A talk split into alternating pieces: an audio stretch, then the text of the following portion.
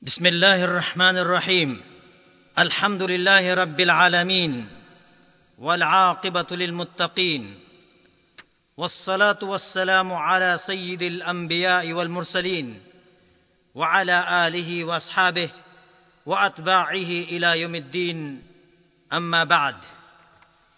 Ang lahat ng pagpupuri at pasasalamat ay sa Allah lamang. Ang Panginoon ng lahat ng nilalang.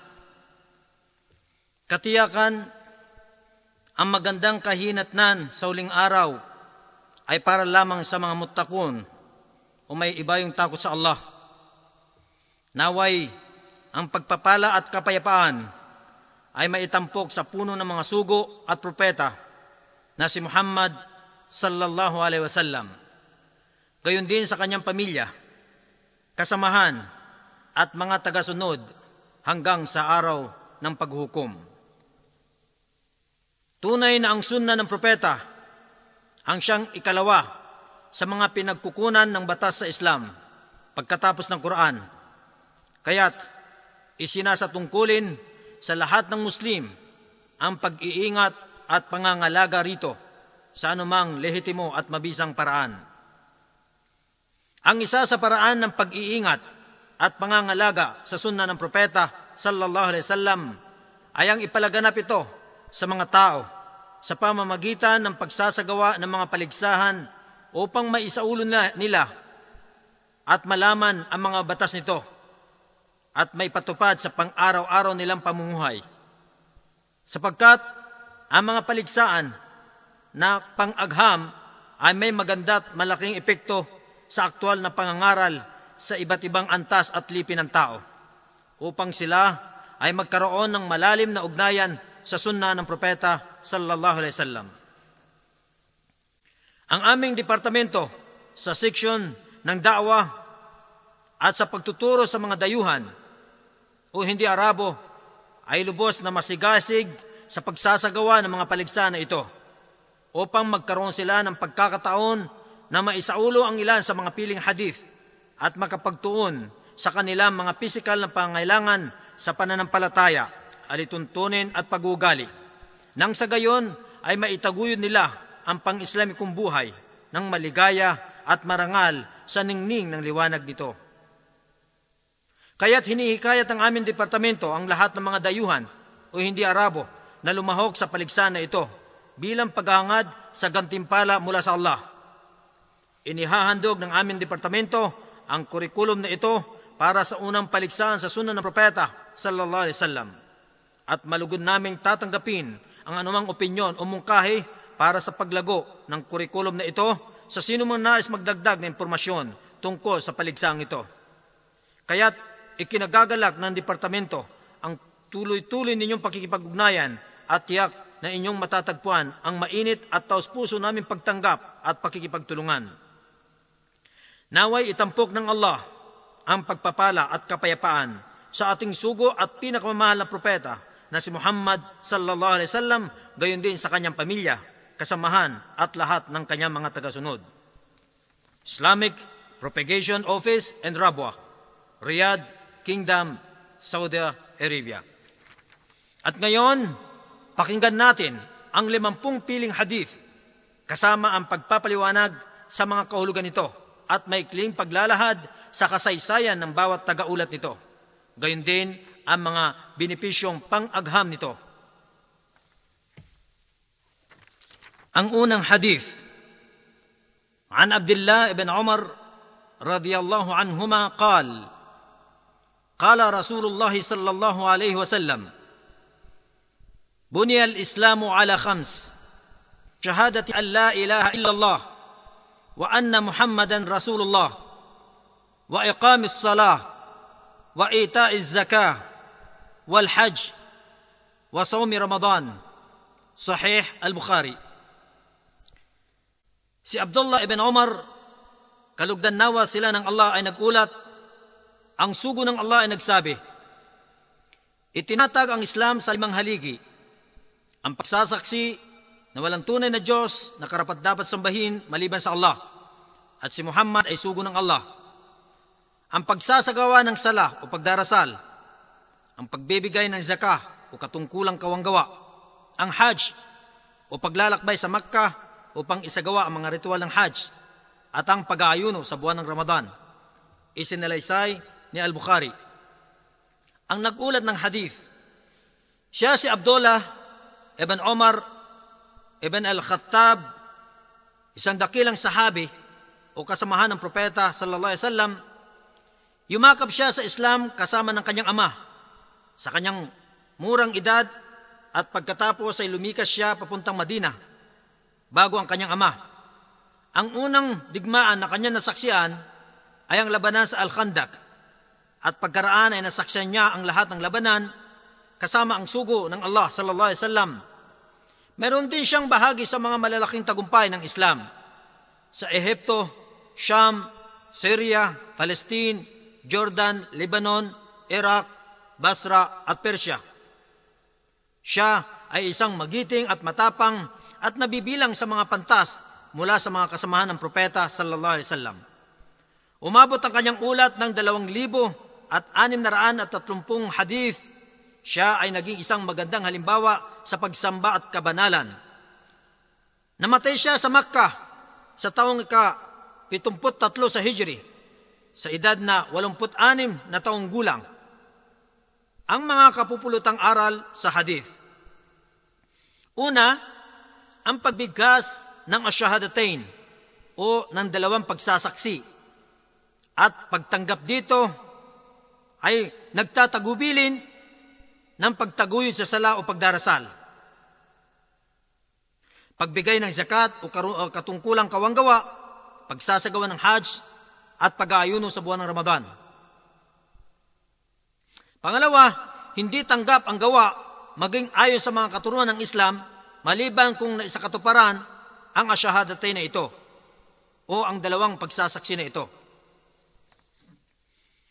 Pangatlo, ang pagkilala o pagtanggap sa asyahadatain o dalawang pagsasaksi ay nasasakop din ito ang kahulugan ng pagtalima sa anim na haligi ng pananampalataya. Pang-apat, nararapat tanggapin ang Islam ng buo nang walang paghahati sa pagitan ng mga saligan at katuruan nito. Ang ikalawang hadith. عن عمر بن الخطاب رضي الله عنه أن رسول الله صلى الله عليه وسلم قال الأعمال بالنية ولكل امرئ ما نوى فمن كانت هجرته إلى الله ورسوله فهجرته إلى الله ورسوله ومن كانت هجرته لدنيا يصيبها أو امرأة يتزوجها فهجرته إلى ما هجر إليه صحيح البخاري Si Umar ibn al-Khattab, kalugdan nawa siya ng Allah ay nagulat, katotohanan ng sugo ng Allah ay nagsabi, ang mga gawa ay nakabatay sa layunin at ang bawat tao ay gagantimpalaan ayon sa kanyang nilayon. Kaya't ang sino mang lumikas alang-alang sa Allah at sa kanyang sugo, ang kanyang paglikas ay para sa Allah at sa kanyang sugo. At sino man ang lumikas alang-alang sa makamundong bagay, upang ito ay kanyang makamit o alang-alang sa isang babae, upang ito ay kanyang mapangasawa, magkagayon ang kanyang paglikas ay nakabatay sa kung ano ang kanyang layunin sa paglikas. Isinalisay ni Al-Bukhari. Ang nag-ulat ng hadith, siya si Al-Faruq na ama ni Hafs, Omar ibn al-Khattab mula sa angka ng Quraysh. Ikalawa sa mga napatubayang khalipa o humalili sa propeta na binansagang Amirul Mu'minin o pinuno ng mga sumasampalataya. Yumakap siya sa Islam anim na taon ang lumipas matapos na maging sugis si Muhammad sallallahu alaihi wasallam. Ang kanyang pagyakap sa Islam ay isang malaking tagumpay at biyaya para sa mga Muslim. Siya ay lumikas patungong Madina at nasaksiyan niya ang lahat ng labanan kasama ng propeta. Ang Quran o ang revelasyon ay ibinababa kung minsan na sumasang-ayon sa kanyang opinyon. Umabot ang kanyang ulat ng limang daan at tatlumput pito na hadith. Hinirang siya ni Abu Bakar, kalugdan nawa siya ng Allah, ng kanyang kahalili nang siya ay mamatay taong ikalabing tatlo sa Hijri. Siya ang nagtala ng talaan ng mga karapatan, siya rin ang gumawa ng kalendaryong Hijri at pinamumunuan niya ang mga tao ng makatarungan. Siya ay pinaslang ni Abu Lu'lu al-Majusi habang siya nagdarasal sa Fajr o sa madaling araw, taong ikadalawamput tatlo sa Hijri. At siya ay nilibing sa tabi ni Abu Bakar as-Siddiq kasama ng sugo ng Allah. Sa silid ni Aisa, sumakanya nawa ang lugo ng Allah at tumagal ang kanyang pamumuno ng sampung taon at kalahati. Ang mga kapupulutang aral sa hadith. Kailangang isaalang-alang ang mabuting layunin sa mga gawain upang mapagtanto ang gantipala sa paggawa o sa pagsagwa dito. Pangalawa, ang kinalagyan ng layunin ay puso, kaya hindi sinasatungkulin ang pagbigkas dito. Pangatlo, ang katapatan sa Allah ay isa sa mga kondisyon ng pagtanggap sa gawain sapagkat hindi tinatanggap ng Allah ang anumang gawain maliban kung ito ay maging wakas para sa kanyang marangal na mukha at sumasang-ayon sa pamamaraan ng hinirang na propeta. Pang-apat, isinasatungkulin ang maging maingat sa pagpapakitang tao at pagpaparinig. Ang ikatlong hadith, An Abdullah ibn Mas'ud radiyallahu anhu qal, qala Rasulullah sallallahu alaihi wasallam, Sibabul Muslim fusuq wa qitaluhu kufr. Sahih Muslim. Si Abdullah ibn Mas'ud kalugdan nawa siya ng Allah ay nagulat, ang sugo ng Allah ay nagsabi, ang panlalait sa isang Muslim ay fusuk o pagsuway sa Allah at ang pakikipag-away sa kanya ay kufr o kawalan ng pananampalataya. Isinalaysay ni Muslim. Ang nagulat ng hadith. Siya si Abdullah ibn Mas'ud, isa sa mga pantas at tanyag na sahabi siya ang pinakamahusay magbasa ng Quran sa mga sahaba. Umabot ang kanyang ulat ng walong daan at apat na putwalo na hadith at nasaksya ng lahat ng labanan kasama ang sugo sallallahu alaihi wasallam. At pagkatapos ay nasaksyan ang labanan sa Al-Yarmouk sa Sham matapos ang kamatayan ng sugo sallallahu alaihi wasallam. Ipinadala siya ni Omar sa Kufa, sa Iraq upang turuan ng mga tao doon ng mga katuruan ungkol sa kanilang pananampalataya at pagkatapos ay hinirang siya dito ni Uthman ibn Affan. Sumakanya nawa ang lugod ng Allah bilang pinuno at pagkaraan ay inutusan siyang bumalik sa Madina. Siya ay namatay sa Madina taong ika-32 sa Hijri sa edad na mahigit anim na pung taong gulang at siya ay nilibing sa Al-Baqiya. Ang mga kapupulutang aral sa hadith. Una, ang mahigpit na babala sa panlalait ito ay ang pagsabi ng isang lalaki o ng isang tao nang meron siyang ganito o wala siyang ganito, na ang tinutukoy niya rito ay ang kapintasan nito.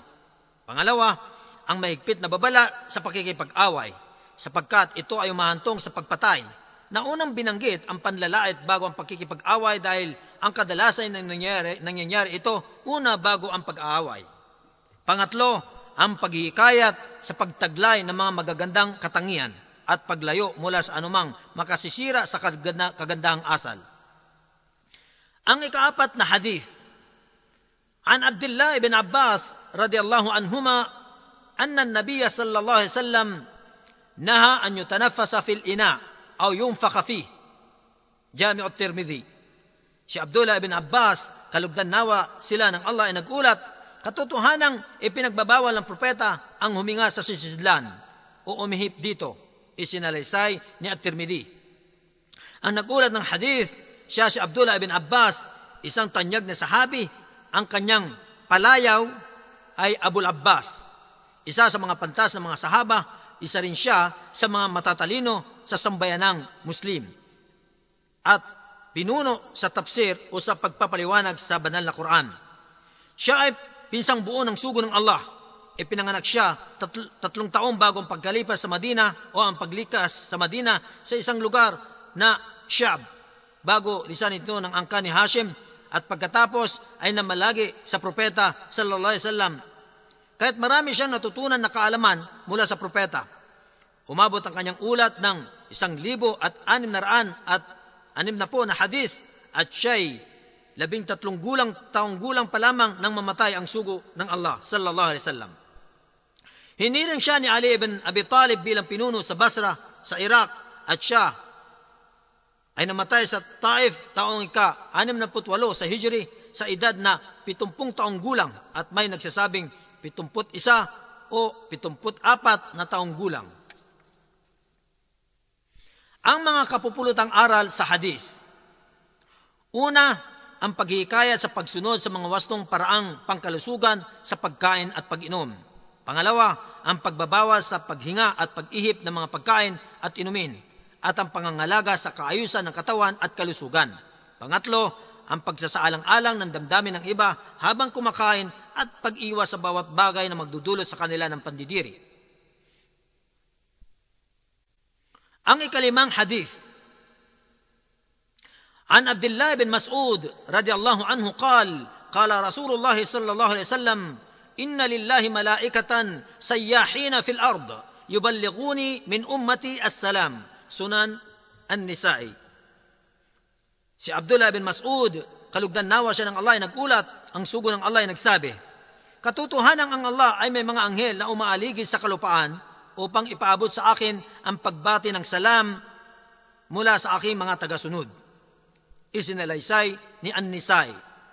Ang nagulat ng hadith, nabanggit na ito sa ikatlong hadith.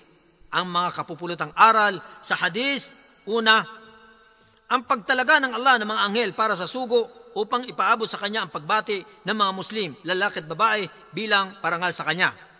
Pangalawa, ang paghihikayat ng maraming pagbati sa ating sugo na si Muhammad sallallahu alaihi wasallam. Pangatlo, ang madalas na pagbati sa sugo na si Muhammad ay sanhi ng pagkamit ng maraming kabutihan at pag-angat ng mga antas. Ang ikaanim na hadith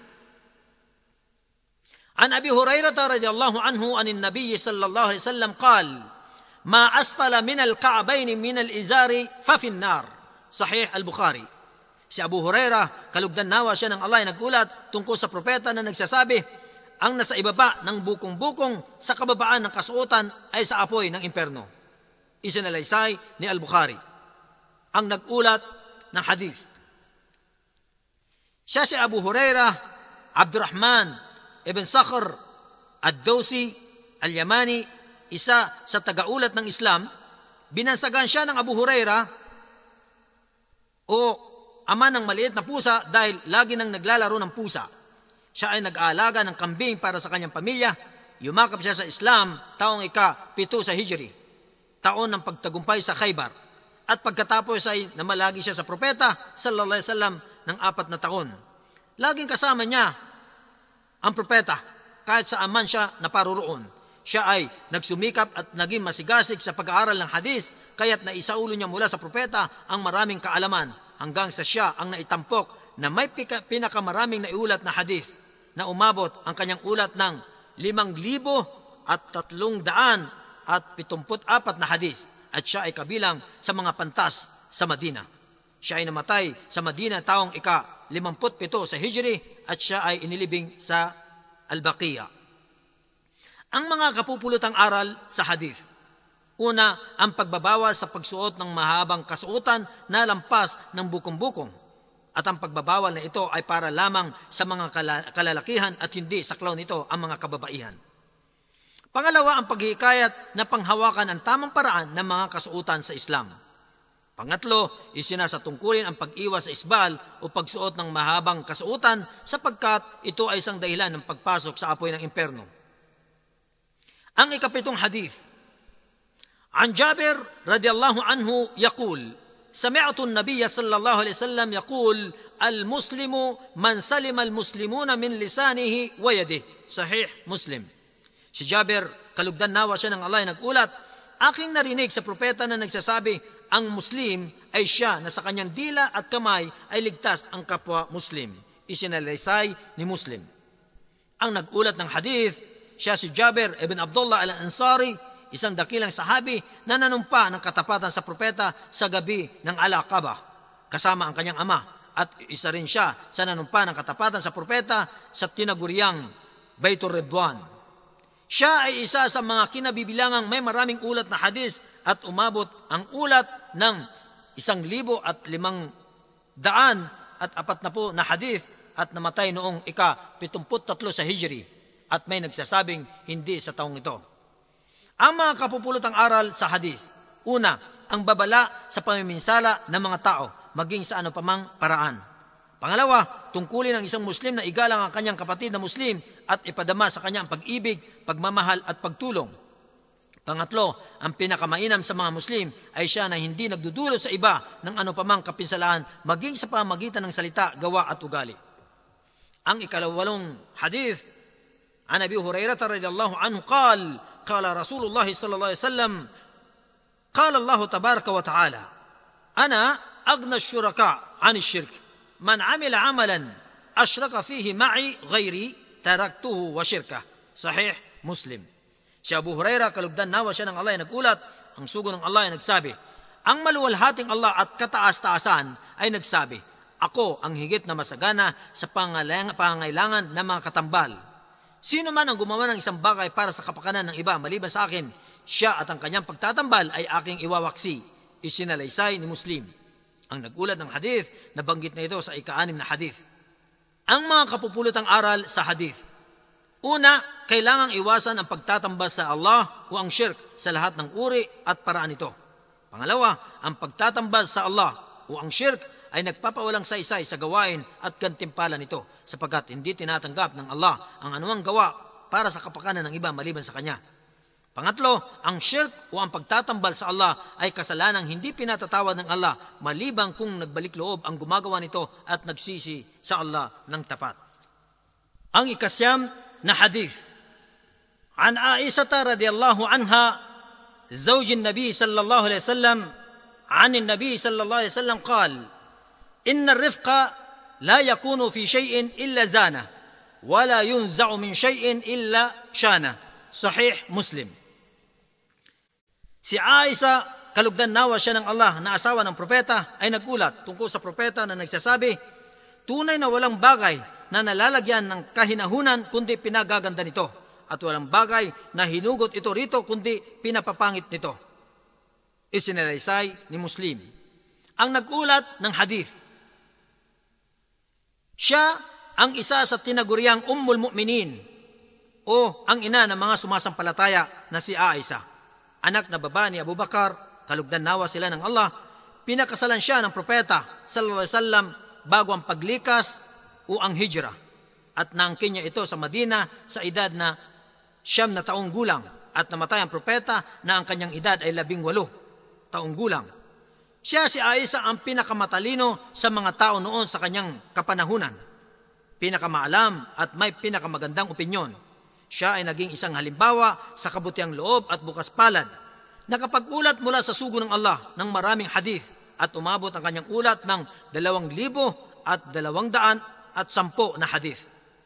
Siya ay namatay sa Madina, Martes ng gabi, ika labing pito sa buwan ng Ramadan o Shawwal sa taong ika limamput pito o limamput walo sa Hijri.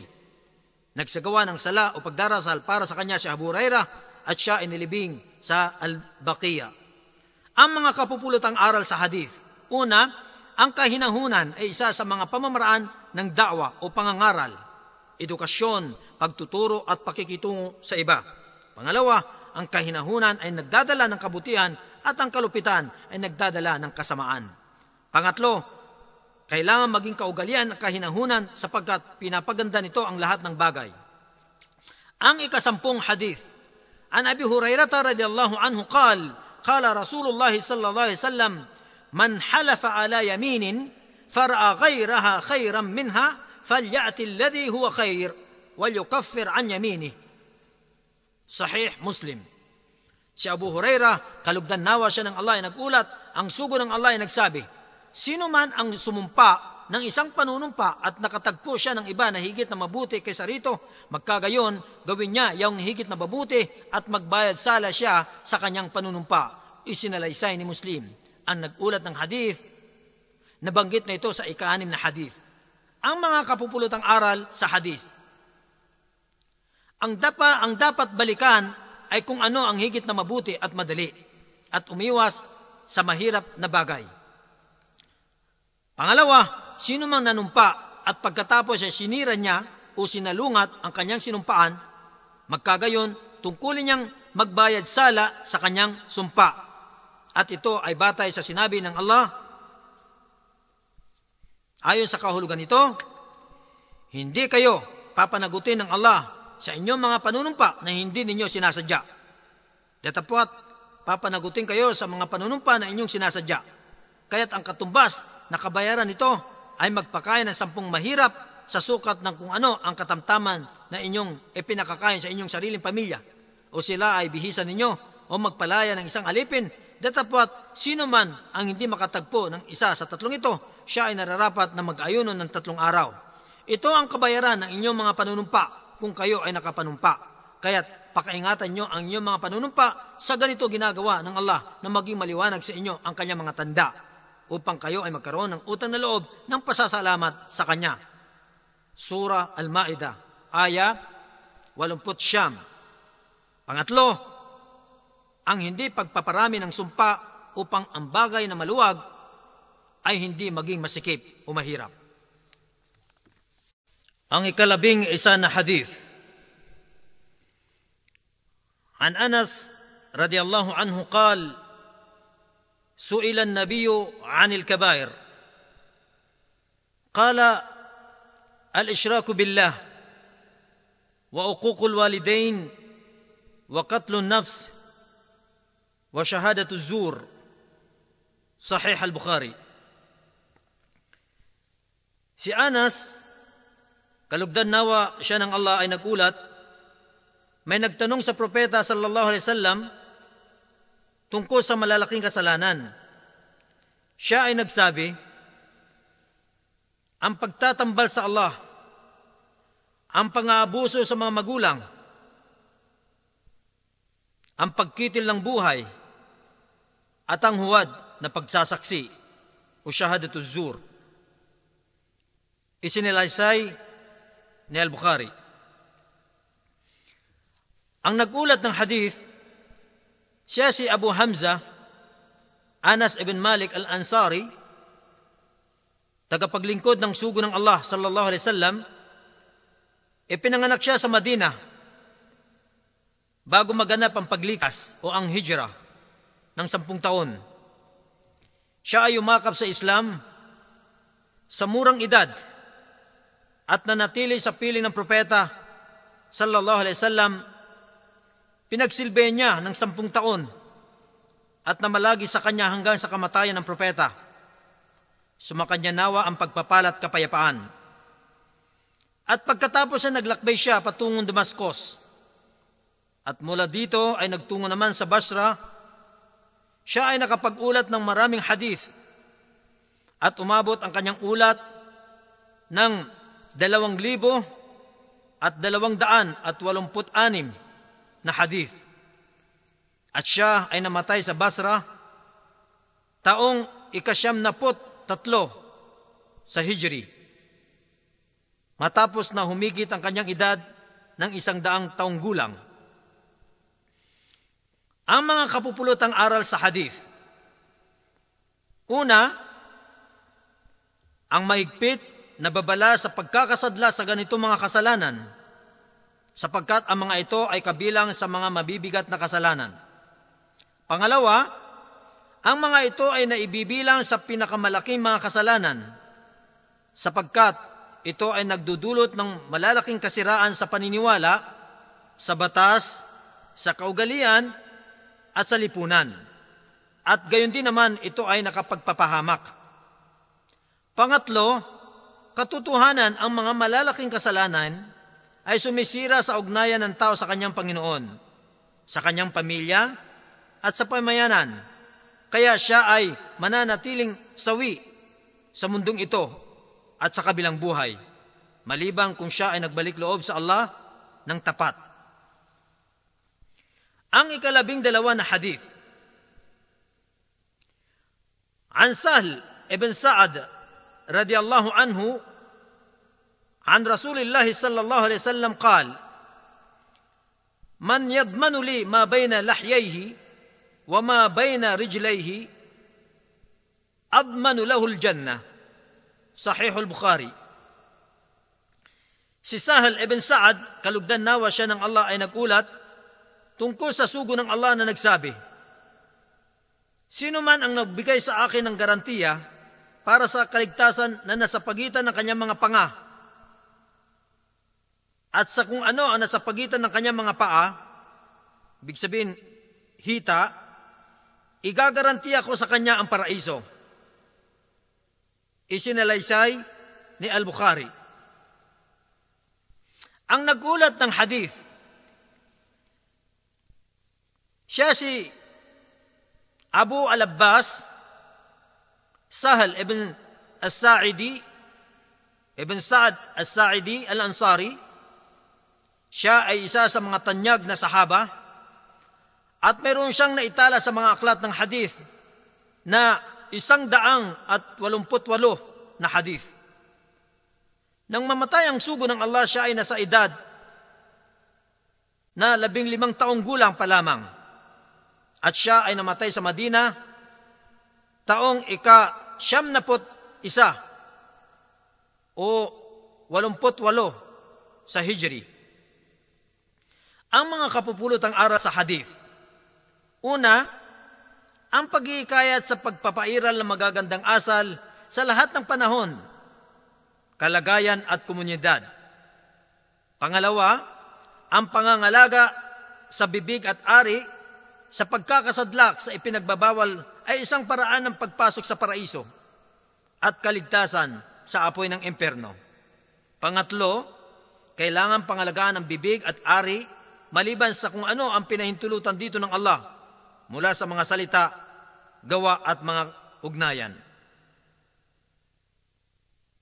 ang ikalabing tatlo na hadith. عن حذيفة رضي الله عنه قال سمعت رسول الله صلى الله عليه وسلم يقول لا يدخل الجنة نمام صحيح مسلم Si Hudhaifa, kalugdan nawa siya ng Allah ay nagulat, nadinig ko sa sugo ng Allah na nagsasabi, hindi makapapasok sa paraiso ang isang mapanirampuri sa kapwa, isinalaysay ni Muslim. Ang nagkulat ng hadith, siya si Hudhaifa ibn al-Yaman, ibn Husayl, al-Abasi, isa sa mga katangi-tangi na sahabi at matapang. Meron siyang malaking naibahagi sa pagsakop sa mga bansa at siya ang nakakaalam sa lihim ng sugo ng Allah sallallahu alaihi wasallam.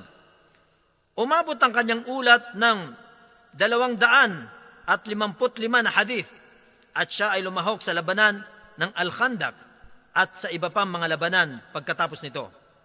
Si Huzaifa ay may mataas na katayuan at antas sa sugo ng Allah at siya ay namatay sa taong ikatatlumput anim sa Hijri sa Iraq ang mga kapupulutang aral sa hadis. Una, ang paninirampuri ay isang pangit na katangian at nagpapalaganap ng away at puot sa pagitan ng mga tao.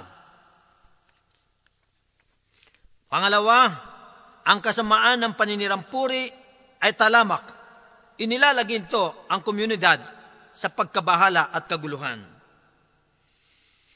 Pangatlo, ang mapanirang puri na pinapahintulutan, ang panirang puri ay hindi makakapasok ng paraiso. Ang ikalabing apat na hadith, عن أبي هريرة رضي الله عنه أن رسول الله صلى الله عليه وسلم قال حجبت النار بالشهوات وحجبت الجنة بالمكاره Sahih al-Bukhari.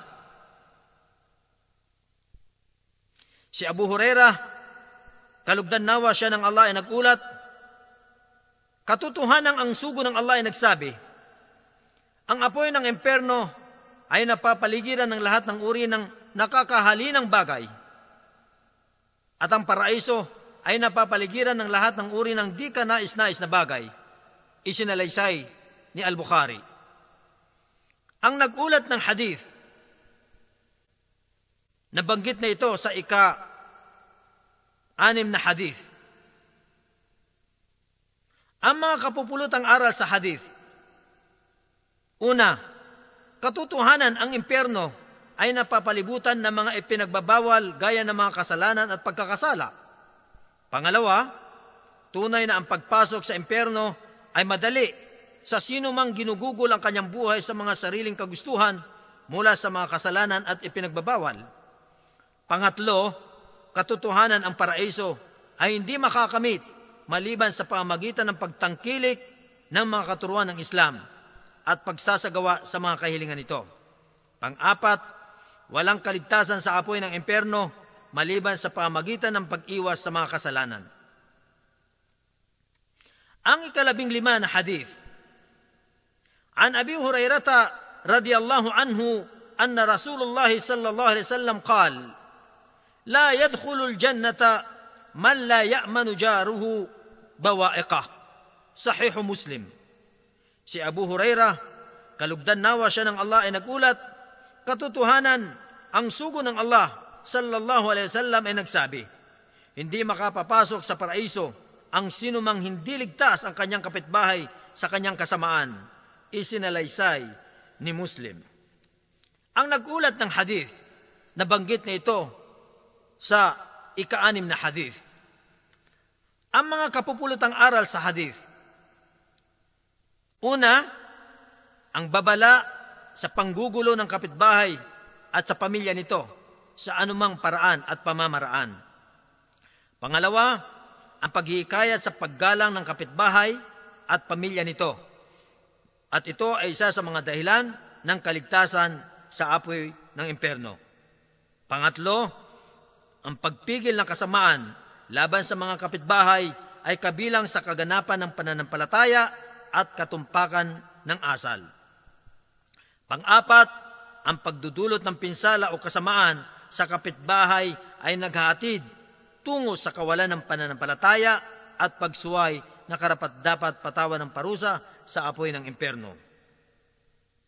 Ang ika-labing anim na hadith عن عبد الله بن مسعود رضي الله عنه عن النبي صلى الله عليه وسلم قال لا يدخل الجنة من كان في قلبه مثقال ذرة من كبر صحيح مسلم Si Abdullah ibn Mas'ud Kalugdan nawa siya ng Allah ay nagulat tungkol sa propeta na nagsabi, Hindi makapapasok sa paraiso ang sino mang may pagmamalaki sa kanyang puso kahit kasing timbang ng isang napakaliit na langgam. Isinalaysay ni Muslim. Ang nagulat ng hadith, nabanggit na ito sa ikatlong hadith.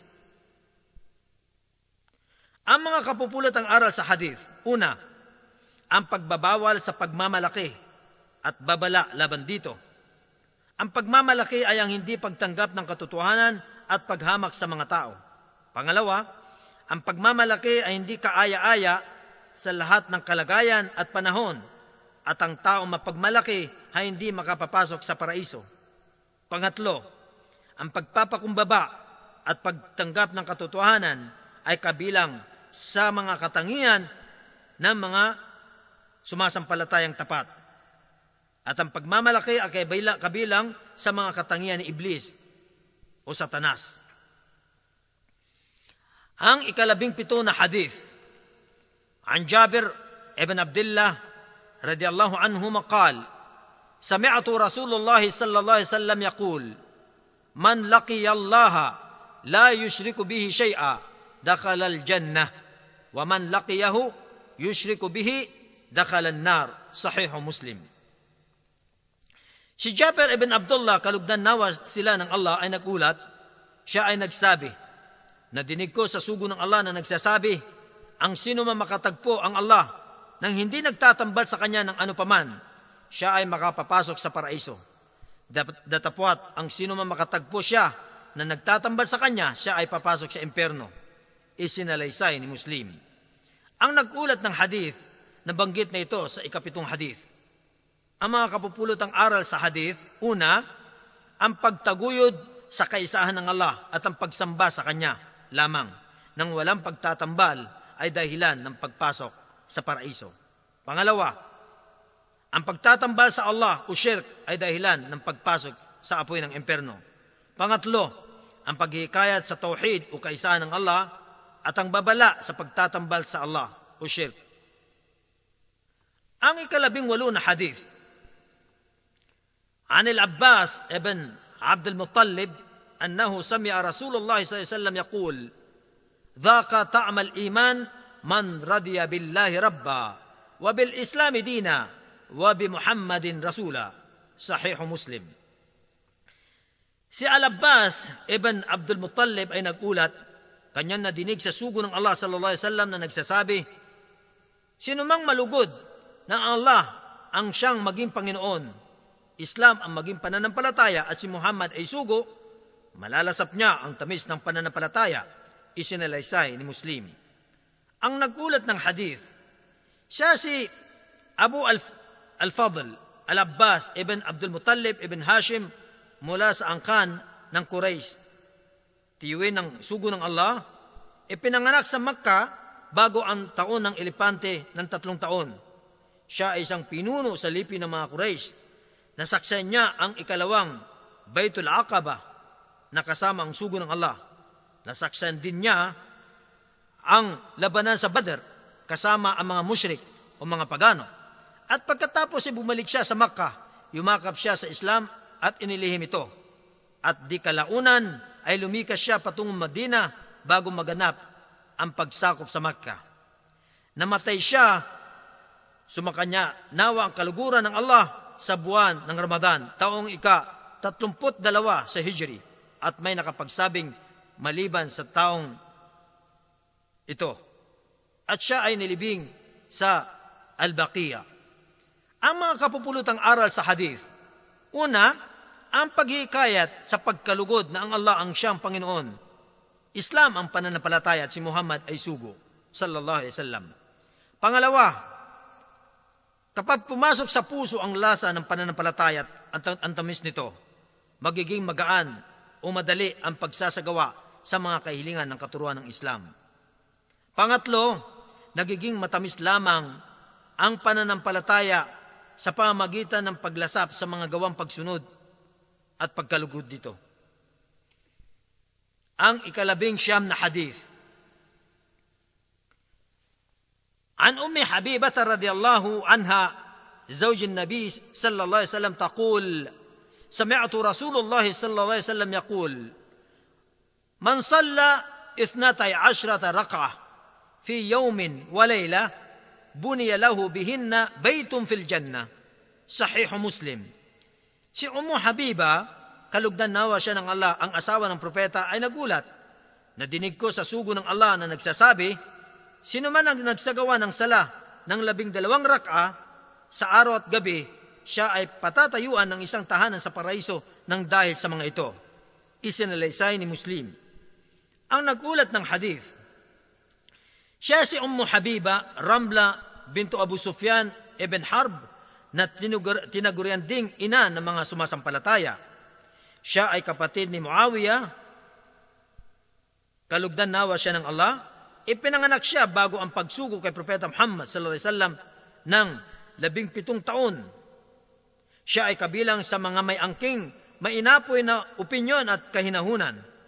Pinakasalan siya ng propeta sa pamagitan ng ahinsya ni Khalid ibn Sa'id ibn Al-As nang siya noon ay nasa Ethiopia, matapos talikuran ng kanyang asawa na si Ubaidullah ibn Jas ang Islam. At pagkatapos ay pinaubaya kay An-Najasi, ang hari ng Ethiopia, ang basbas ng pag-aasawa ng propeta sa kanya. At nagbigay sa kanya si An-Najasi ng apat na raang dinar bilang duty ng propeta at ito ay naganap sa taong ikapito sa Hijriya.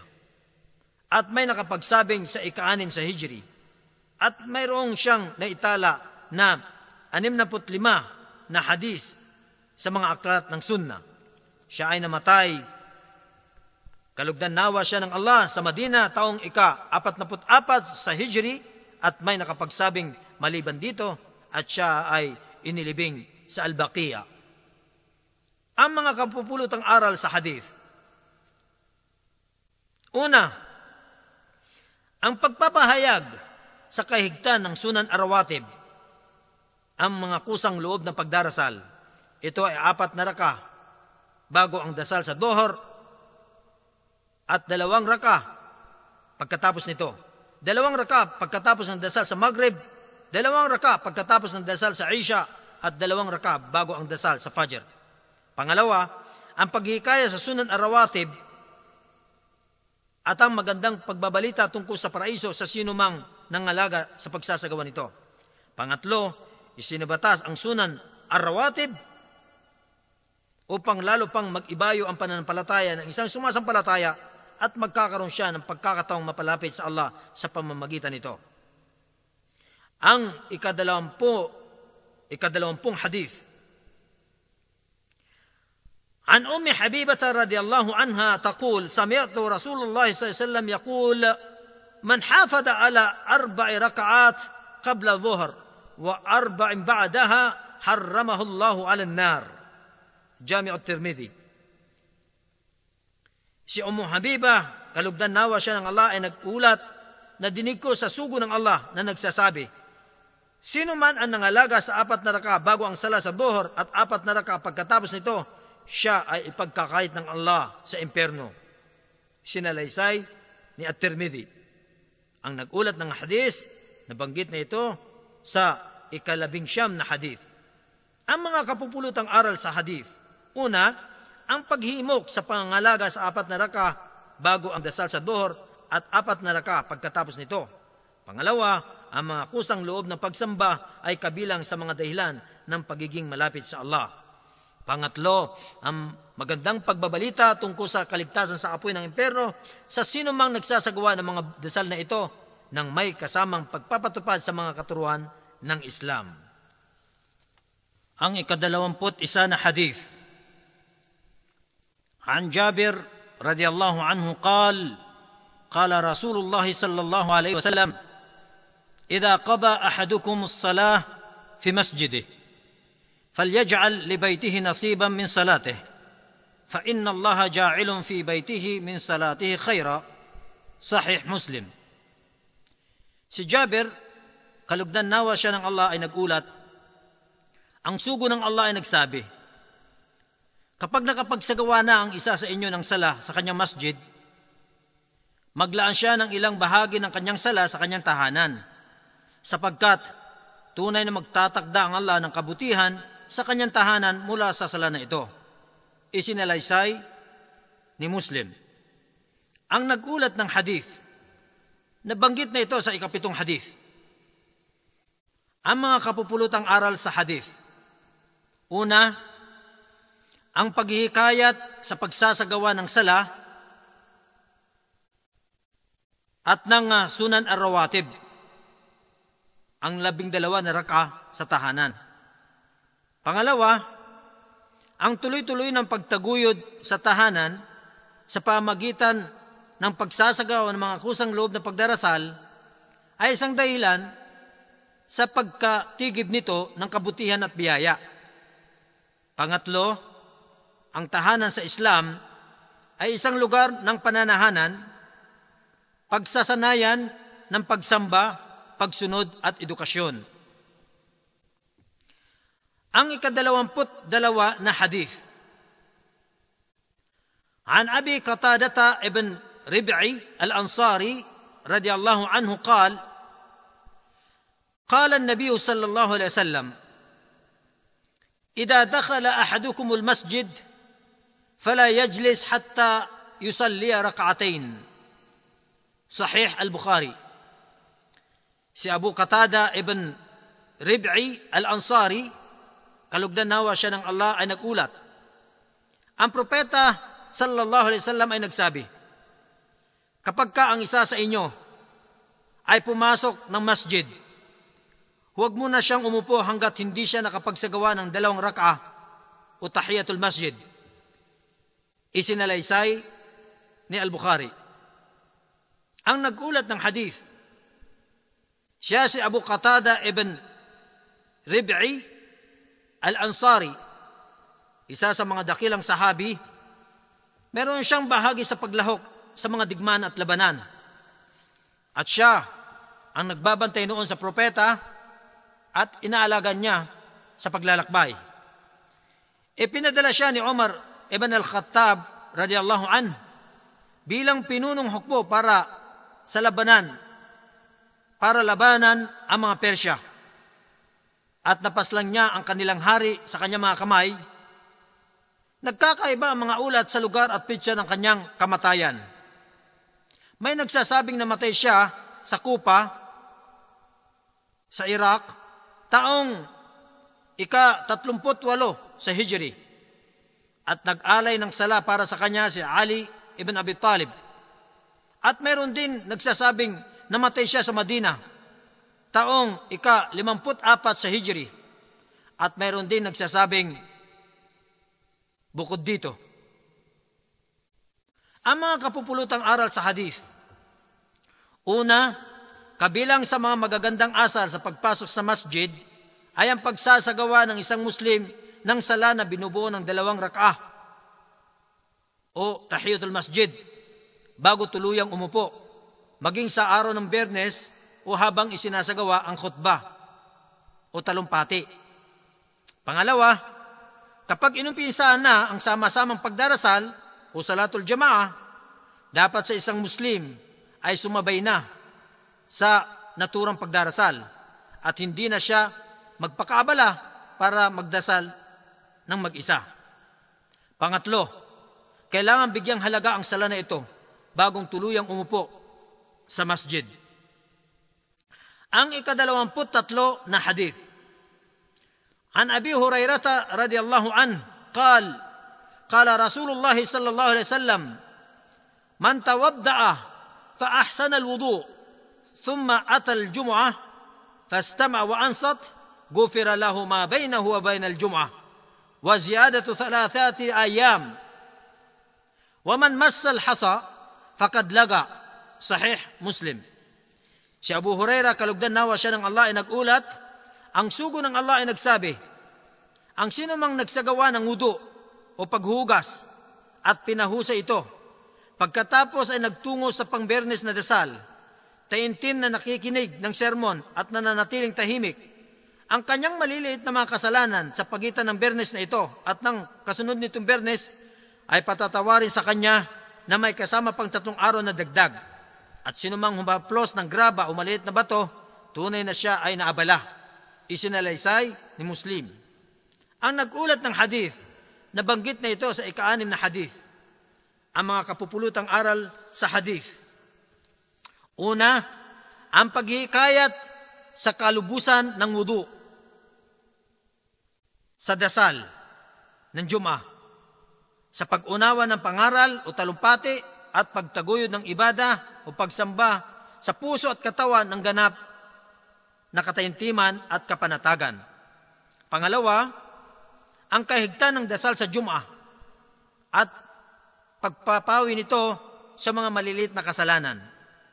Pangatlo, ang pagbabawa sa mga gawa at salitang walang katuturuan at anuman nakakaabala sa isipan at puso habang isinasagawa ang khutbah. Tulad halimbawa ng paghawak ng bato o pagpapakabala sa ilong, kasuutan, balbas o carpet at mga katulad nito. Ang ikadalawamput apat na hadith. An Abdullah ibn Umar radiyallahu anhuma qal, كان النبي صلى الله عليه وسلم يصلي من الليل مثنى مثنى ويوتر بركعة ويصلي الركعتين قبل صلاة الغداة وكأن الأذان بأذنيه أي بسرعة أي يخففهما صحيح البخاري Si, si Abdullah ibn Umar, kalugdan nawa sila ng Allah ay nagulat, siya ay nagsabi, na kaugalian ng propeta sallallahu alaihi wasallam na magsagawa ng sala sa gabi na binubuo ng tigdadalawang raka at tinatapos ito sa pamagitan ng isang raka at ito ang tinatawag na witr. Gayon din naman na siya ay nagsasagawa ng dalawang rak'a bago ang sala sa madaling araw o fajr. Isinasagawa niya ito na parabang ang ikama ay madidinig na niya sa kanyang mga tenga. Ibig sabihin ay mabilis. Pinaigsi ito. Isinalaysay ni Al-Bukhari. Ang nagulat ng hadith, nabanggit na ito sa unang hadith. Ang mga kapupulutang aral sa hadith, ang pagdarasal sa gabi na kusang loob ay magkasintulad ng alituntunin nito sa araw na binubuo ng tigda dalawang raka. Pangalawa, ang pinakamababang bilang ng witr o huling sala sa gabi ay isang raka. Kaya maaring isagawa ng isang Muslim ang witr ng isang raka na nakahiwalay o hiwalay sa dasal na una rito sa pamagitan ng pagtaslim o pagbigkas ng Assalamu alaikum wa rahmatullah bilang pagsunod sa sugo ng Allah. Pangatlo, ang maging maagap sa pagsasagawa ng dalawang raka bago ang sala sa Fajr at pagpapaikli nito. Ang dalawang raka na ito ay tinaguriang o tinatawag na sunna ratiba na isinasagawa bago ang sala sa Fajr. Ang ikadalawamput lima na hadith.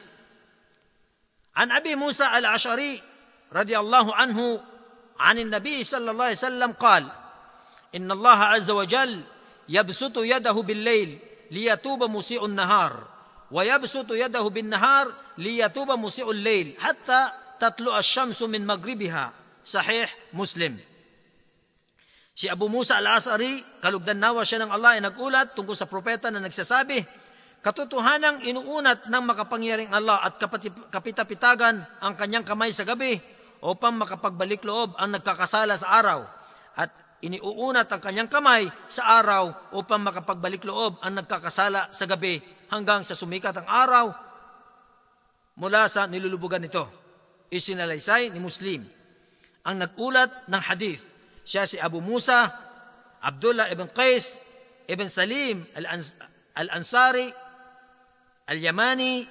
Siya ay dumating sa Makkah at dinaglaon ay yumakap sa Islam at pagkatapos ay bumalik sa Yemen at nagtungo sa Ethiopia. At pagkaraan ay nagtungo sa Madina pagkatapos ng tagumpay sa Khaybar. Lumahok siya sa jihad at mga labanan. Siya ang may pinakamagandang boses sa pagbasa ng Quran sa mga sahaba. Siya ay masigasig sa pagsamba, may angking kaalaman at katalinuhan at umiiwas sa karangyan ng buhay.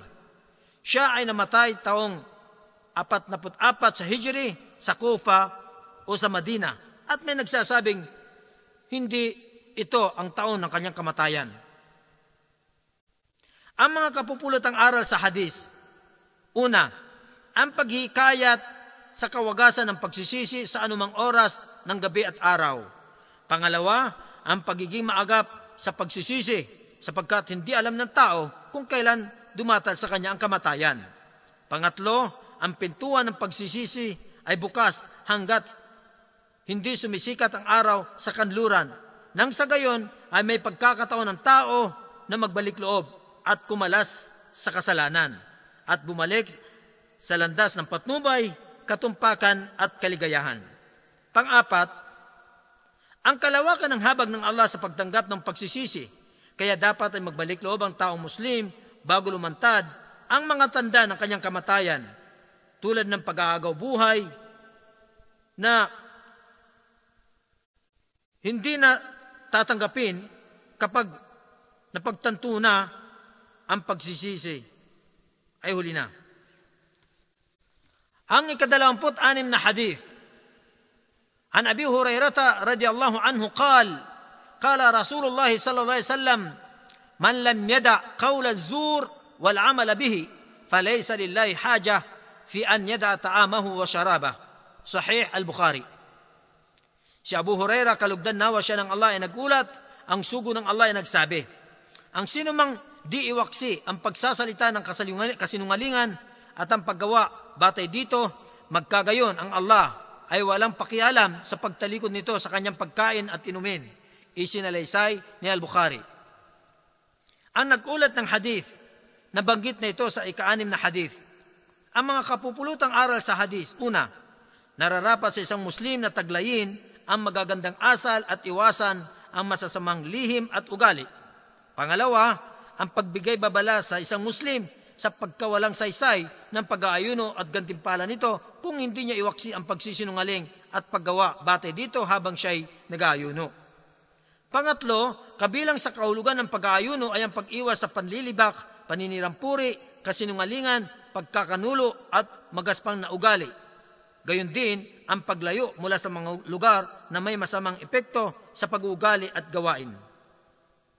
Ang ikadalawamput pito na hadith عن ابي هريره رضي الله عنه قال قال رسول الله صلى الله عليه وسلم من نسي وهو صائم فاكل او شرب فليتم صومه فانما اطعمه الله وسقاه صحيح مسلم si Abu Huraira kalugdan nawa siya ng Allah ay nagulat ang sugo ng Allah ay nagsabi, Sino man ang nakalimot habang siya'y nag-aayuno at siya ay nakakain o nakainom, sa gayon marapat niyang ipagpatuloy ang kanyang pag-aayuno sapagkat tunay na siya ay pinakain ng Allah at pinainom. Isinalaysay ni Muslim.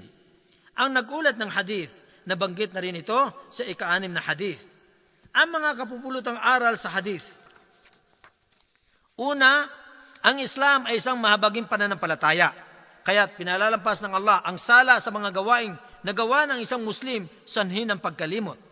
Kaya kapag ang isang nag-aayuno ay nakakain o nakainom sanhin ng pagkalimot, sa gayon ang kanyang pag-aayuno ay wasto pa rin at hindi na niya kailangan palitan ito o bayaran. Pangalawa, nararapat sa isang nag-aayuno na maging maingat sa kanyang pag-aayuno at huwag niyang kaligtaan ito sa abot ng kanyang makakaya. Pangatlo, ang kalawakan ng paumanhin ng Islam at pagiging angkop nito sa kalikasan ng tao sa kawalan ng pananagutan sa salang sanhin ng pagkalimot at sa anumang karapat dapat dito sa kondisyong walang pagpapabaya. Ang ikadalawamput-walo na hadith. An Abi Hurairah radiyallahu anhu qal, qala Rasulullah sallallahu alaihi wasallam, afdalu siyam ba'da Ramadan shahrullah al-Muharram wa afdalu salati ba'da al-farida salatul layl Sahih Muslim. Si Abu Huraira, kalugdan nawa siya ng Allah ay nagulat, ang, ang sugo ng Allah ay nagsabi, ang pinakamainam na pag-aayuno na susunod sa Ramadan ay ang buwan ng Allah sa Muharram. At ang pinakamainam na sala na susunod sa obligadong sala ay ang sala sa gabi. Isinalaysay ni Muslim. Ang nagulat ng hadith, nabanggit na rin ito sa ikaanim na hadith. Ang mga kapupulutang aral sa hadith. Una, ang paghihikayat sa kusang loob na pag-aayuno sa buwan ng Muharram at kusang loob na pagdarasal sa hating gabi.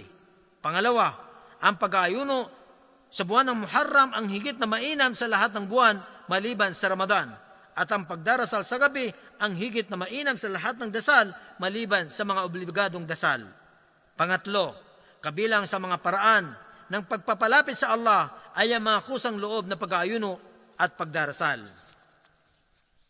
Ang ikadalawamput siyam na hadith, an Jabir ibn Abdullah radiyallahu anhuma anna Rasulullah sallallahu alaihi wasallam qal rahimallahu rajulan samha idha ba'a wa idha ishtara wa idha iqtada sahih al-Bukhari si Jabir ibn Abdullah kalugdan nawa sila ng Allah ay nagulat katotohanan ang sugo ng Allah ay nagsabi kinahabagan ng Allah ang isang lalaking mabait kapag siya ay nagtitinda o kapag siya ay bumibili o kapag siya ay kumukuha ng kanyang karapatan.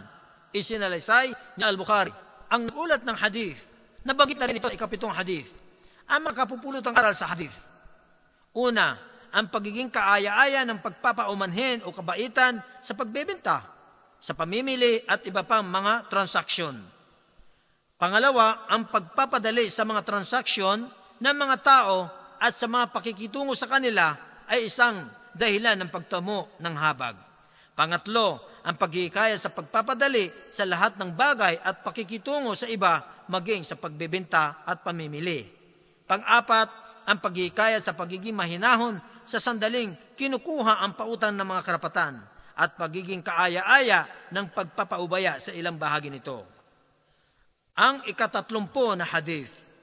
An Abi Hurairata radiyallahu anhu أن النبي صلى الله عليه وسلم قال خير يوم طلعت عليه الشمس يوم الجمعة فيه خلق آدم وفيه أدخل الجنة وفيه أخرج منها ولا تقوم الساعة إلا في يوم الجمعة صحيح مسلم Si Abu Huraira, kalugdan nawa siya ng Allah ay nagulat, ang propeta ay nagsabi, ang pinakamainam na sinisikatan ng araw ay ang araw ng Bernes, sapagkat dito nilikha si Adan at dito rin siya pinapasok sa paraiso at dito siya pinalabas at hindi datatal ang oras kundi sa araw ng Bernes.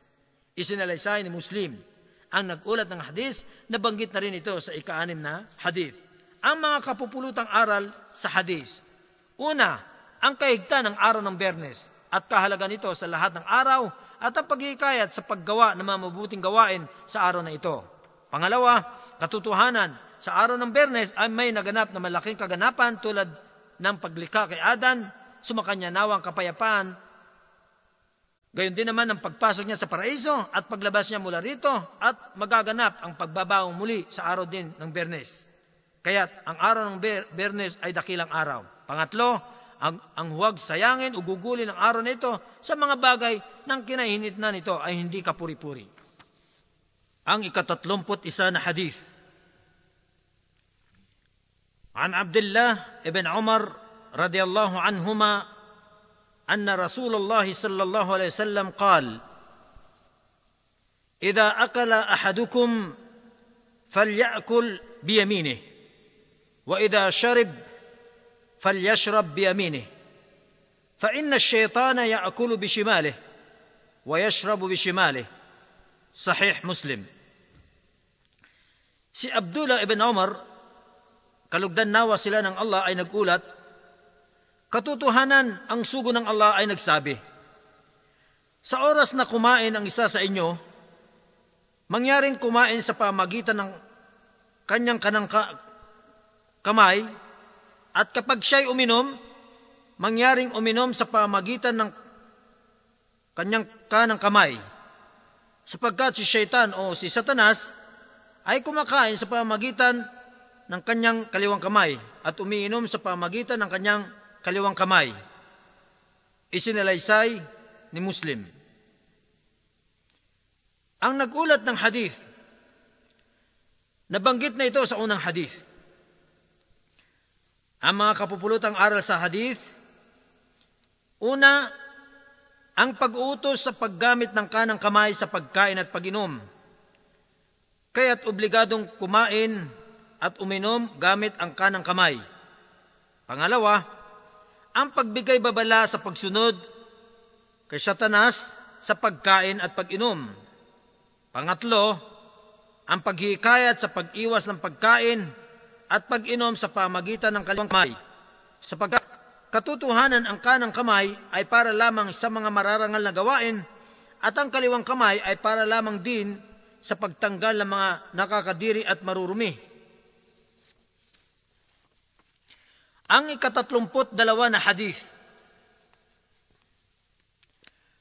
الله بن عباس رضي الله عنهما قال قال النبي صلى الله عليه وسلم لا تسافر المرأة إلا مع ذي محرم ولا يدخل عليها رجل إلا ومعها محرم فقال رجل يا رسول الله إني أريد أن أخرج في جيش كذا كذا وكذا وامرأتي تريد الحج فقال اخرج معها صحيح البخاري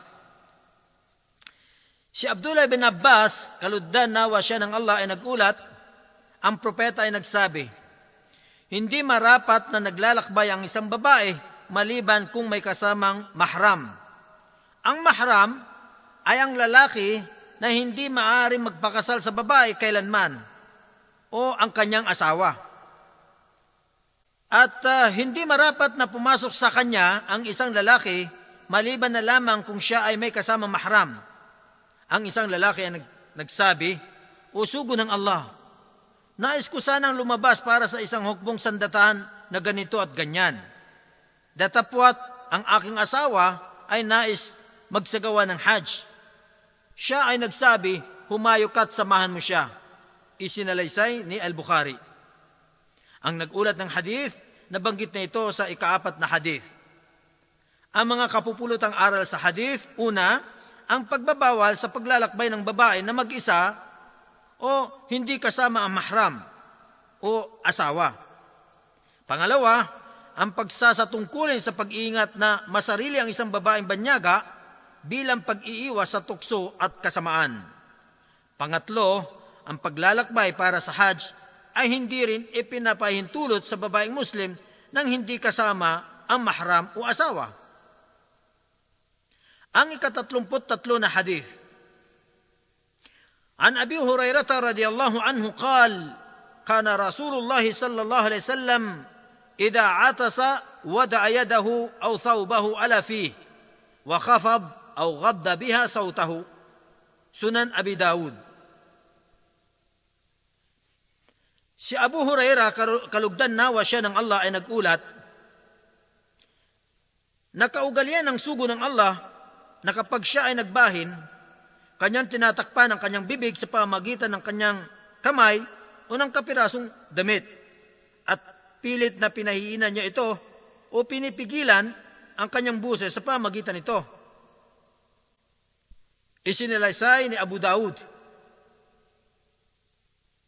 Ang nagulat ng hadith, nabanggit na ito sa ikaanim na hadith, ang mga kapupulutang aral sa hadith, una, kabilang sa mga mabuting asal sa pagbahin sa Islam ay ang pagtakip ng mukha gamit ang kaliwang kamay o di kaya ay damit.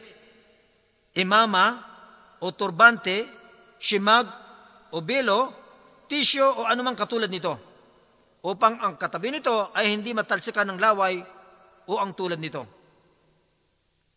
Pangalawa, ang paghihikayat sa pagpapahalaga ng damdamin ng iba at ang pangangalaga sa pangkalahatang kalusugan at malinis na kapaligiran sa lahat ng lugar tulad ng bahay, opisina, pinagtitipunan, masjid at iba pa.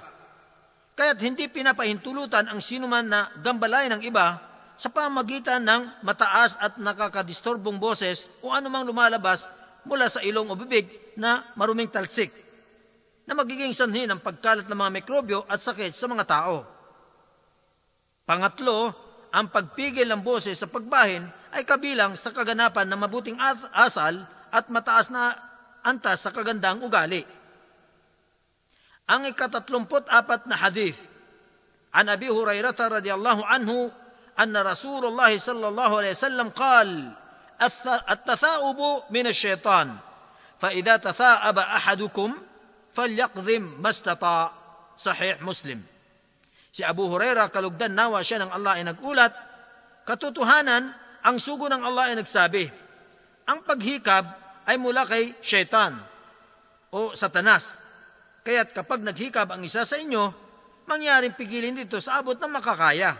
Isinalaysay ni Muslim. Ang nagulat ng hadis, nabanggit na ito sa ikaanim na hadith.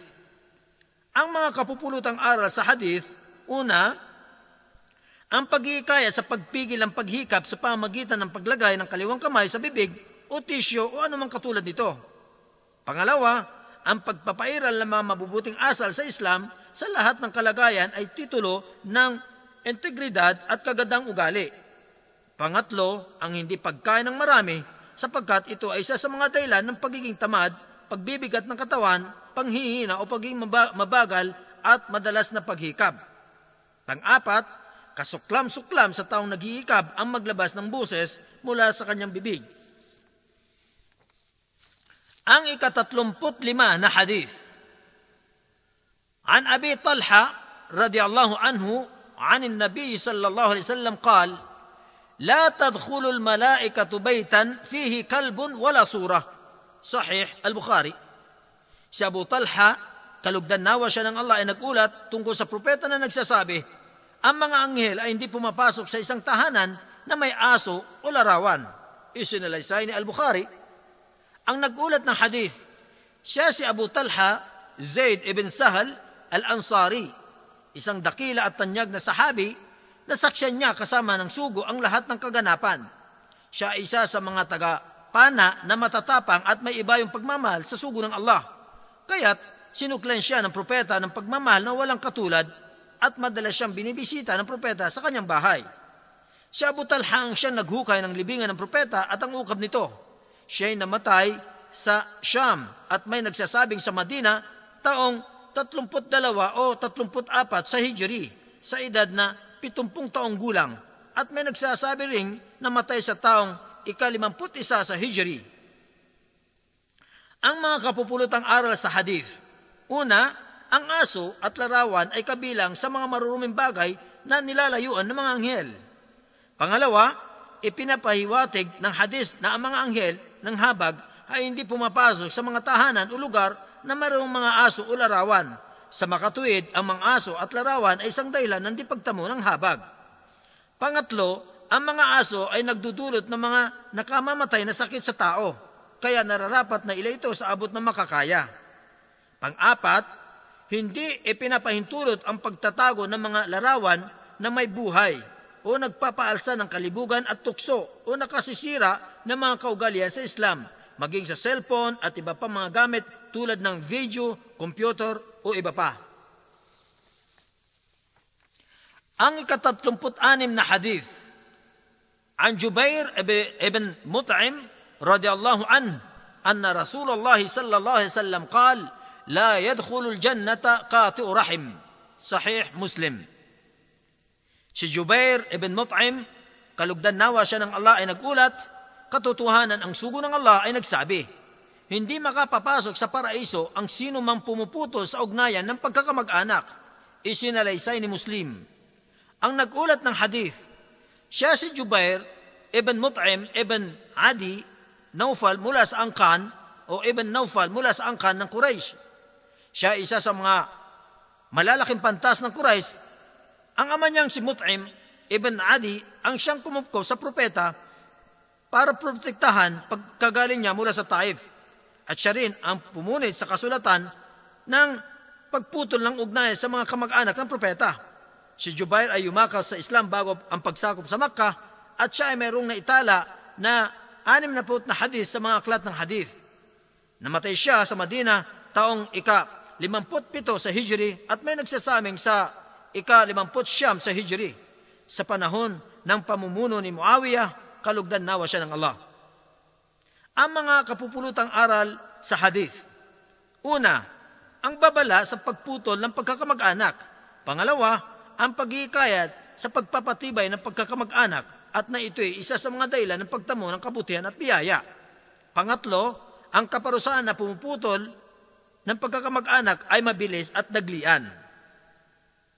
Ang ikatatlumpot pito na hadith, An Anas ibn Malik radiyallahu anhu kal, قال رسول الله صلى الله عليه وسلم من صلى علي صلاة واحدة وصلاة واحدة صلى الله عليه عشر صلوات وحطت عنه عشر خطيئات ورفعت له عشر درجات. سنن النسائي. Si Anas ibn Malik, kalugdan nawa siya ng Allah ay nagulat, ang sugo ng ang sino mang manalangin para sa akin ng isang pagpapala ay pagpapalain siya ng Allah ng sampung pagpapala at papawiin mula sa kanya ang sampung pagkakasala at itataas para sa kanya ang sampung antas. Isinalaysay ni Anisai. Ang nagulat ng hadith, nabanggit na ito sa ikalabing isa na hadith. Ang mga kapupulutang aral sa hadith. Una, ang kahigtan ng panalangin ng pagpapala para sa sugo at ang pag-iikayat dito. Pangalawa, ang pagpaparami ng panalangin ng pagpapala para sa propeta ay isang dahilan ng pagtamo ng habag at kapatawaran at pag-aangat ng mga antas sa Allah. Pangatlo, ang pagdakila sa propeta sallallahu alaihi wasallam sa pamagitan ng pananalangin ng pagpapala para sa kanya, pagmamahal at pagsunod sa kanyang reliyon, batas, mga kaugalian at kaasalan. Ang ikatatlumput walo na hadith عن عبد الله بن عمر رضي الله عنهما ان رسول الله صلى الله عليه وسلم قال لعن الله الواصله والمستوصله والواشمه والمستوشمه صحيح البخاري Si Abdullah bin Umar, kalugdan nawa sila ng Allah ay nagulat, katotohanan, ang, ang sugo ng Allah ay nagsabi, isinusumpa ng Allah ang gumagawa at ang nagsusuot ng piluka o ang unang wig Gayon din ang nagtatato at ang nagpapatato. Isinalaysay ni Al-Bukhari. Ang nagulat ng hadith, na ito sa unang hadith. Ang mga kapupulutang aral sa hadith, una, ang babala sa pagsusuot ng isang babae ng piluka o wig mula sa buhok ng ibang tao o ibang bagay. Ang pagbabawal sa washam, washima at mustaushima. Ang washam ay ang pagtusok ng karayom o gaya nito sa katawan hanggang sa ito'y magdurugo. At pagkatapos ay lalagyan ito ng kuhol o anumang katulad nito hanggang sa ito'y maging kulay berde. At ang washima naman ay ang nagtatatato at ang mustaushima ay ang nagpapatato. Pangatlo, ang iba yung pag-iingat na mabago ang likas na katangian ayon sa pagkalika nito ng Allah sa tao dahil sa pagpapaganda at iba pa. Maliban kung talagang kinakailangan lamang dahil sa pagpapagamot tulad ng pagkakaroon ng kapintasan o kapangitan sa isang bahagi ng katawan. Ang ikatatlumput siyam na hadith. عن عبد الله بن عباس رضي الله عنهما قال لعن رسول الله صلى الله عليه وسلم المتشبهين من الرجال بالنساء والمتشبهات من النساء بالرجال صحيح البخاري Si Abdullah ibn Abbas, kalugdan nawa sila ng Allah ay nagulat, isinusumpa ng sugo ng Allah ang mga lalaking ginagaya ang mga kababaihan at ang mga babaeng ginagaya ang mga kalalakihan, isinalaysay ni Al-Bukhari. Ang nagulat ng hadith, nabanggit na ito sa ikaapat na hadith. Ang mga kapupulutang aral sa hadith. Una, ang pagbabawas sa panggagaya ng mga kalalakihan sa mga kababaihan at ng mga kababaihan sa mga kalalakihan sa mga kasuotan, katangian at kilos. Pangalawa, ang panggagayang ito ay siyang naglalabas sa mga kalalakihan at kababaihan mula sa tumpak nilang kalikasan na siyang likas na pagkalika ng Allah sa mga tao.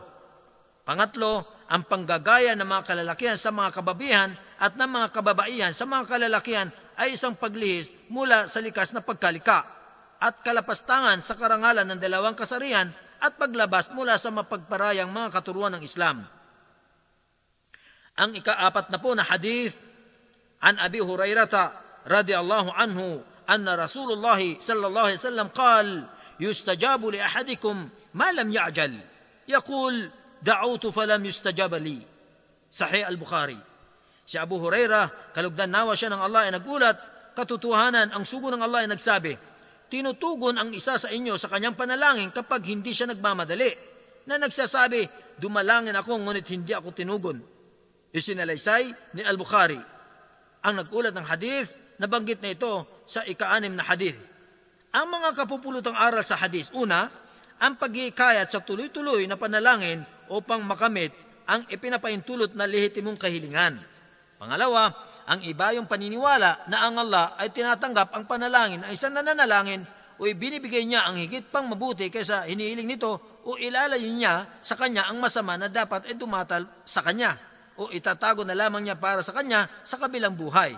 Kaya't hindi dapat nawawala ng pag-asa sa habag ng kataas-taasang Allah maging sa anumang kalagayan. Pangatlo, ang pagmamadaling nagpipigil sa pagtugon ng Allah ay ang pagtalikod sa panalangin at pag-iwan nito. Ang ikaapat na put isa na hadith. An Abi Musa radiyallahu anhu قال قال النبي صلى الله عليه وسلم مثل الذي يذكر ربه والذي لا يذكر ربه مثل الحي والميت صحيح البخاري Si Abu Musa, kalugdan nawa siya ng Allah ay nagulat ang propeta sallallahu alaihi wasallam ay nagsabi, ang paghahalintulad sa isang naggugunita sa Panginoon at sa isang hindi nagugunita sa kanyang Panginoon ay tulad ng buhay at patay. Isinalaysay ni Al-Bukhari. Ang nagulat ng hadith, nabanggit na ito sa ikadalawamput lima na hadith. Ang mga kapupulutang aral sa hadith. Una, ang paghihikayat sa madalas na paggunita sa Allah sapagkat ang buhay ng maligayang puso ay nasa paggunita sa Allah.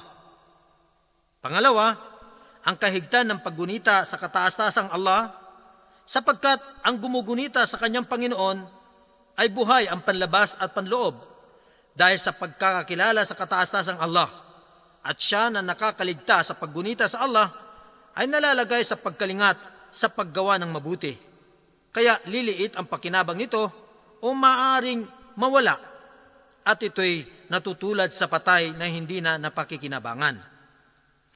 Pangatlo, ang paggunita sa kataasasang Allah ay nagaganap sa pamagitan ng dila, isip at gawa. Ang ikaapat na dalawa na hadith. An Jabir, radiyallahu anhu, yakul, سمعت النبي صلى الله عليه وسلم يقول ان بين الرجل وبين الشرك والكفر ترك الصلاه صحيح مسلم si Jabir kalugdan nawa siya ng Allah ay nagulat kanyang sinasabi Nadinig ko sa propeta sallallahu alaihi wasallam na nagsasabi, tunay na ang pagitan ng isang lalaki at ng shirk o pagtatambal sa Allah at ng kufr o kawalan ng pananampalataya ay ang pagtalikod sa sala o pagdarasal. Isinalaysay ni Muslim. Ang nagulat ng hadith, nabanggit na ito sa ikapitong hadith. Ang mga kapupulutang aral sa hadith. Una, ang paghihikayat sa pangangalaga sa mga obligadong pagdarasal sa lahat ng sitwasyon at kalagayan ayon sa abot ng makakaya. Pangalawa, ang babala sa di pagpapahalaga ng pagdarasal. Kaya hindi pinapahintulo sa isang Muslim ang pag-iwan sa sala hanggat gumagana pa ang kanyang pag-iisip sapagkat dito isinaalang-alang ang pagkakaroon niya ng lehitimong pananagutan. Pangatlo, ang pagpapahayag sa katayuan ng sala at kataasan ng antas nito sa Islam. Ito ang pinakalantad na tanda na mapagkikilanlan sa pagkamuslim ng isang tao at ang pag-iwan nito ay isang batayan sa pagtelikod niya sa pananampalataya. Ang ikapat na tatlo na hadith. An Anas ibn Malik radiyallahu anhu qal, قال النبي صلى الله عليه وسلم تسحروا فإن في السحور بركة صحيح البخاري Si Anas ibn Malik kalugdan nawa siya ng Allah ay nagulat. Ang propeta sallallahu alaihi wasallam ay nagsabi, Kumain kayo ng sahur o almusal bago magbukang liwayway, sapagkat mayroong baraka o biyaya sa sahur.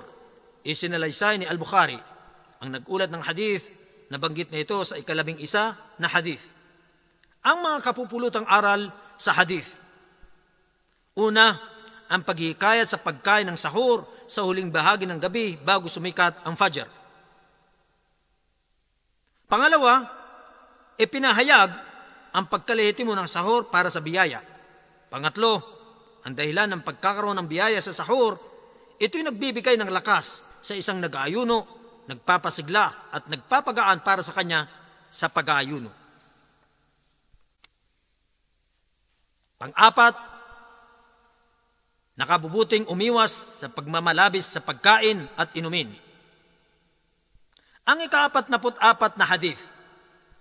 An Abdullah ibn Mas'ud radiyallahu anhu anna Rasulullah sallallahu alaihi wasallam قال إذا كانوا ثلاثة فلا يتناجى اثنان دون الثالث صحيح البخاري Si Abdullah ibn Mas'ud, kalugdan nawa siya ng Allah ay nagulat, katotohanan ang sugo ng Allah ay nagsabi, Kapag ang tatlo ay magkakasama, ang dalawa ay hindi dapat mag-usap ng sarilinan na hindi kasama ang ikatlo.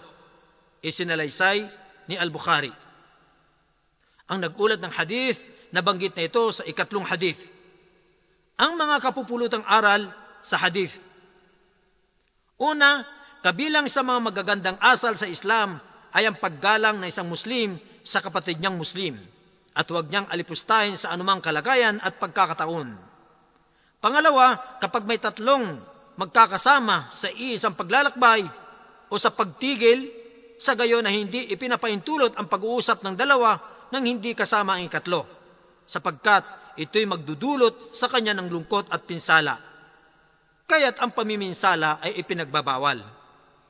Pangatlo, ang pananampalatayang Islam ay naghihikayat sa pagpapalaganap ng pagmamahalan, katarungan, pagkakapantay-pantay sa pagitan ng mga Muslim, lalaki at babae.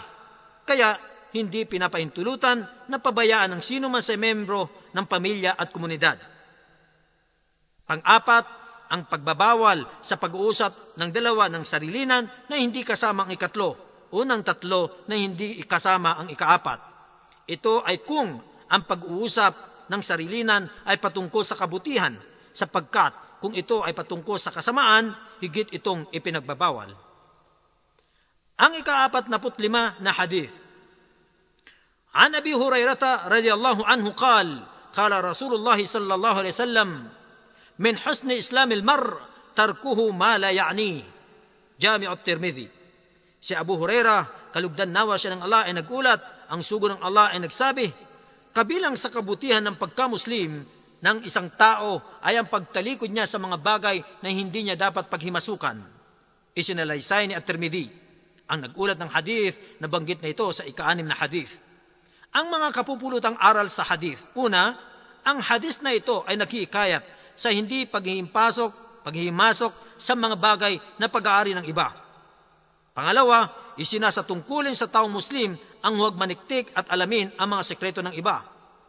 Pangatlo, ang panghihimasok sa mga bagay na pag-aari ng iba ay maaaring maging dahilan ng pagkakaroon ng alitan sa pagitan ng mga membro ng pamilya at komunidad, kaya nakabubuting iwasan ito. Pang-apat, ang hadis na ito ay hindi nagpapahiwatig na tigilan ang pag-uutos ng mabuti at pagbabawal ng masama, sapagkat ang mga ito ay kabilang sa mga mahalagang katangian ng Islam sa lahat ng lugar at panahon. Ang ikaapat na put-anim na hadith, An Jarir ibn Abdullah radiyallahu anhu kal, kala Rasulullah sallallahu alaihi wasallam, La yarhamullahu man la yarhamun nas. Sahih al-Bukhari. Si Jarir ibn Abdullah kalugdan nawa siya ng Allah ay nagulat, ang sugo ng Allah ay nagsabi, hindi kinahabagan ng Allah ang sinumang hindi nahabag sa mga tao. Isinalaysay ni Al-Bukhari. Ang nagulat ng hadith, siya si Jarir ibn Abdullah, Al-Bajali Al-Yamani, pinuno ng kanyang tribo, Yumakap siya sa Islam sampung taon bago maganap ang hijra o ang paglikas mula sa Makkah patungong Madina. Siya, uh, siya ang kinikilalang bilang Yusuf ng pamayanang ito dahil sa ganda ng kanyang hubog at itsura. Nakapagulat siya mula sa propeta ng hadith na umabot ng humigit kumulang isandaan na hadith. Siya ay namatay taong ika 54 sa Hijri at may nagsasabing sa ika 51 sa Hijri ang mga kapupulutang aral sa hadith. Una, ang Islam ay reliyon ng habag at pagmamahal, kaya nararapat sa mga lalaki at babaeng Muslim na magkaroon ng habag sa isa't isa. Pangalawa, dapat sundin ang mga paraan ng pagmamahalan sa pakikitungo sa iba maging sa bahay, pamilya at komunidad. Pangatlo, ang kalupitan at katigasan ay hindi kabilang sa mga magagandang kaugalian kaya dapat itong iwasan. Ang ika-apat pito na hadith. An Aisha radiyallahu anha qalat, Qultu ya Rasulullah, inna li jarain, fa ila ayyihima uhdi. Qala ila akrabihima min kababan. Sahih al-Bukhari. Si Aisha kalugdan nawa siya ng Allah ay nagulat na nagsasabi, Sinabi ko, usugo ng Allah, may dalawa akong kapitbahay. Sino sa kanila ang aking ririgaluhan? Siya ay nagsabi, ang sino man sa kanila ang mas malapit ang pintuan sa iyo, isinalaysay ni Al-Bukhari. Ang nagulat ng hadith, nabanggit na ito sa ikasyam na hadith. Ang mga kapupulutang aral sa hadith. Una, ang pag-iikayat sa mabuting pakikitungo sa pinakamalapit na kapitbahay kapag hindi makayanan ang lahat ng kapitbahay. Pangalawa, sa pagbibigay ng regalo, dapat ay iuna ang nasa malapit bago ang nasa malayo. At kapag nagkapantay sa lahat ng katangian, ay uunahin ang sino mang mas malapit sa bahay o mas malapit sa pintuan. Pangatlo, sa pagbibigay ng regalo, ito'y nagbubunsod ng tunay ng pagmamahal sa nagbibigay nito. Ang ikaapat na putwalo na hadith, عن عثمان رضي الله عنه عن النبي صلى الله عليه وسلم قال خيركم من تعلم القرآن وعلمه صحيح البخاري Si Uthman, kalugdan nawa siya ng Allah ay nagulat tungkol sa propeta na nagsasabi, ang pinakamabuti sa, in- sa inyo ay yaong nag-aaral ng Quran at kanyang itinuturo ito. Isinalaysay ni Al-Bukhari. Ang nagulat ng hadith, siya si Uthman ibn Affan Ibn Abul As mula sa angka ng Quraysh. Ipinanganak siya sa Makkah, anim na taon makaraan ang taon ng elepante at di nagtagal. Siya ay umakap sa Islam matapos na hirangin si Muhammad bilang sugo. Siya ay isa sa tinaguriang Amir al-Mu'minin o pinuno ng mga sumasampalataya at ikatlo sa mga pinatnubayang khalipa o humalili sa propeta. Siya ang pinakaunang lumikas patungong Ethiopia, Wahaba siya kasamang asawang si Ruqayya na anak ng propeta sallallahu alaihi wasallam. Tunay na itinaguyod niya ang pagtulong o pagsuporta sa Islam sa pamagitan ng kanyang sarili at kayamanan. Naganda siya ng siyam na raan at limampo na kamilyo at limampo na kabayo para sa hukbo ng Al-Usra. at binili ang balon ng Roma sa halagang 20,000 at ginawa itong kawanggawa. At tulad din ng kanyang ginawang pagpapalawak sa masjid ng propeta, sallallahu alaihi wasallam sa halagang humigit kumulang ng 25,000. Siya ay napiling humalili bilang pinuno makaraang mamatay si Umar ibn al-Khattab taong ikadalamput-tatlo sa Hijri. Natapos niyang ipunin ang Quran at naganap sa kanyang pamumuno ang maraming tagumpay ng Islam sa Asia at Afrika at nakapag-ulat siya ng isandaan at apat anim na hadith. Siya ay napatay bilang martir o shahid sa loob ng kanyang tahanan sa Madina sa kamay ng mga salarin na sukdulan ang kasamaan. Sa taong ika-35 sa Hijri sa edad na siyam na po o walumpung taong gulang. Ang mga kapupulutang aral sa hadith, una, ang paghihikaya sa pag-aaral ng Quran at pagtuturo nito ng may kasamang tajwid o wastong paraan ng pagbasa, pag-iintindi at pag-unawa sa mga batas nito. Pangalawa, ang pinakamarangal sa lahat ng mga gawain ay ang pag-aaral sa Quran at pagtuturo nito sa iba nang may pagsasaalang-alang sa al-ikhlas o katapatan. Pangatlo, ang pag-aaral ng Quran at pagtuturo nito ay isa sa mga dahilan ng pagtamo ng kabutihan, kaligayahan at biyaya. Ang ikaapat na putsyam na hadith.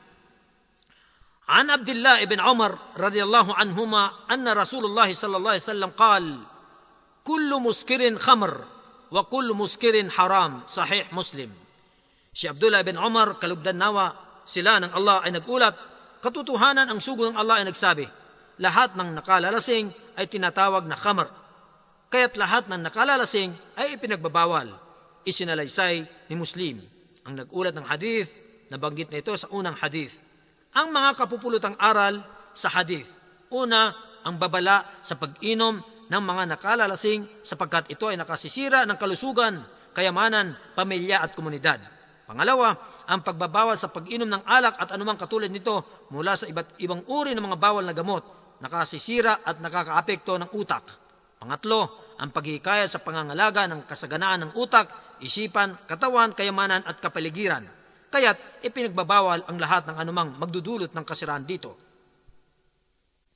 Ang ikalimampung hadith, an Anas ibn Malik radiyallahu anhu, قال قال رسول الله صلى الله عليه وسلم أنا أول الناس يشفع في الجنة وأنا أكثر الأنبياء تبعا صحيح مسلم Si Anas ibn Malik, kalugdan nawa siya ng Allah ay nagulat, ang sugo ng Allah ay nagsabi, Ako ang pinakaunang tao na mamamagitan sa paraiso at ako rin ang pinakamaraming tagasunod.